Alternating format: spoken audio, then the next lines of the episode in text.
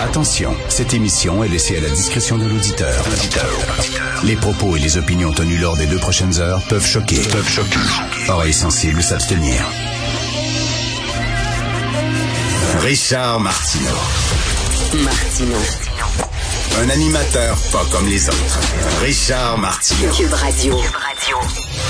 Bonjour, bon jeudi tout le monde. Merci d'écouter Cube Radio. Ah, c'est dur ces temps-ci. Je trouve l'actualité dure. Ce qui se passe en Ukraine et tout ça, là, frapper un hôpital pour enfants, vraiment, là, juste comme on pensait toucher le fond, il y a comme un troisième sous-sol qu'on découvre. Jusqu'où Poutine va aller.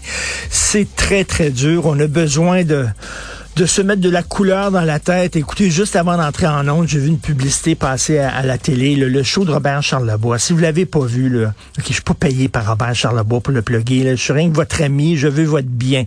OK, des fois, on a besoin d'une soirée là pour avoir du fun. Si vous voulez mettre des couleurs dans la tête, le 16 avril, Robert Charlebois vient euh, à la PDA, à la Place des Arts, avec son nouveau show Charlebois. Euh, Robert en Charleboiscope.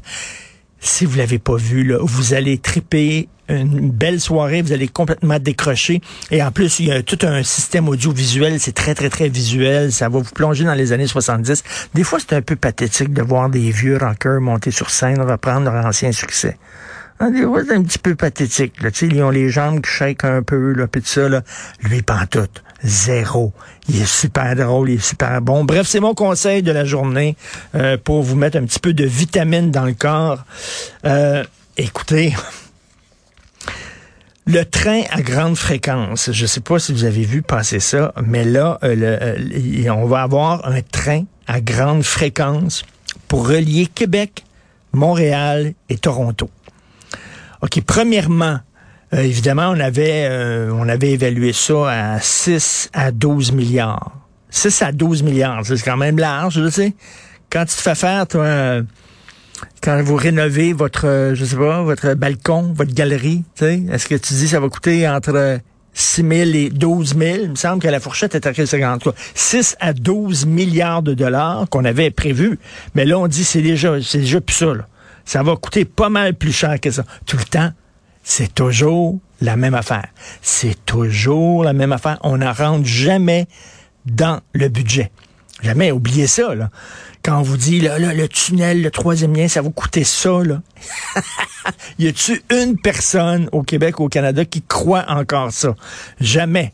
Alors là, on avait dit euh, 6 à 12 milliards qu'on avait évoqué. Le gouvernement Trudeau avait évoqué ça et déjà, ça, ça, va, ça va coûter plus cher. Mais regardez bien ça. C'est un train à grande fréquence pour relier Québec, Montréal et Toronto. Et on dit, par exemple, de Québec à Montréal en train, c'est 3h24. OK, 3h24. Et là, grâce au train à grande fréquence, tenez-vous bien, ça va être 3 heures. Des milliards de dollars pour sauver 24 minutes. Hello! Je suis tout seul à comme euh, capoter ben raide, là. Moi, je me disais, un train à grande fréquence entre Montréal et Québec, ça va être super cool, là. Ça va être super... Non, c'est pas un TGV. C'est pas un train à grande vitesse. C'est un train à grande fréquence. Au lieu de 3h24, ça va prendre 3 heures. Ouh! Hé, hein? Hein? Va te dire, en autobus, il y a des autobus toutes les heures qui partent. Puis c'est quoi, deux heures et demie? Je pense en autobus, c'est plus vite en autobus qu'en train. Alors là, il y a un autobus, des fois, tu penses, tu dépenses quasiment le train. Le train est super lent. Euh, ça va faire ça en 3 heures au lieu de 3 heures 24. Et ça va coûter des milliards de dollars, votre argent bien placé. Alors, j'ai vu une pub passer, c'était le 8 mars, euh, il y a deux jours. J'ai vu une publicité euh, du fédéral euh, passer. Et c'était une, tu vois, une femme voilée, bien sûr, bien sûr, c'est c'est le fédéral. Hein? Alors, c'est une femme voilée. Et là, c'est écrit pour l'égalité, pour tous et pour toutes. Et là, une femme voilée. Bon, OK, je vais le redire. Je vais le redire. Le voile n'est pas un bout de tissu anodin. Ce n'est pas un bout de tissu banal. Qu'est-ce qu'ont fait les talibans lorsqu'ils sont entrés en Afghanistan? Quand l'armée s'est retirée, les talibans sont rentrés. La première chose qu'ils faisaient quand ils entraient dans un village, la première décision qu'ils prenaient, toutes les femmes doivent porter le voile. OK? C'est pas vrai que c'est comme un petit foulard cute, tendance, Dior, Yves Saint-Laurent. C'est pas vrai. C'est un signe de suprématie des hommes sur les femmes. Les femmes doivent cacher leurs cheveux. Pourquoi? Parce que la sexualité des femmes est dangereuse. C'est ça, là. Hein? Euh, Roland Barthes le disait, un vêtement, c'est un langage. La façon quand tu agences des vêtements, c'est comme si tu construisais une phrase. Chaque vêtement est un mot et tu dis quelque chose, t'envoies un message. Si je me mets, moi, sur la tête, euh, un truc blanc avec euh, comme un drap blanc, là, pointu sa tête avec deux trous devant les yeux là, c'est pas un c'est pas un morceau de tissu anodin c'est pas banal. J'envoie un message. Si je rentre à la banque avec un accoutrement comme ça, les gens vont dire, lui, c'est un coca Pourquoi? C'est ce que j'envoie avec mon message. Quand tu mets euh, les, les, les couleurs des Hells Angels sur ton manteau de cuir, sur ton veston de cuir, ce que tu dis, c'est que, écœurez-moi pas, je fais partie d'un gang criminel, je suis un tough, j'ai droit à votre respect.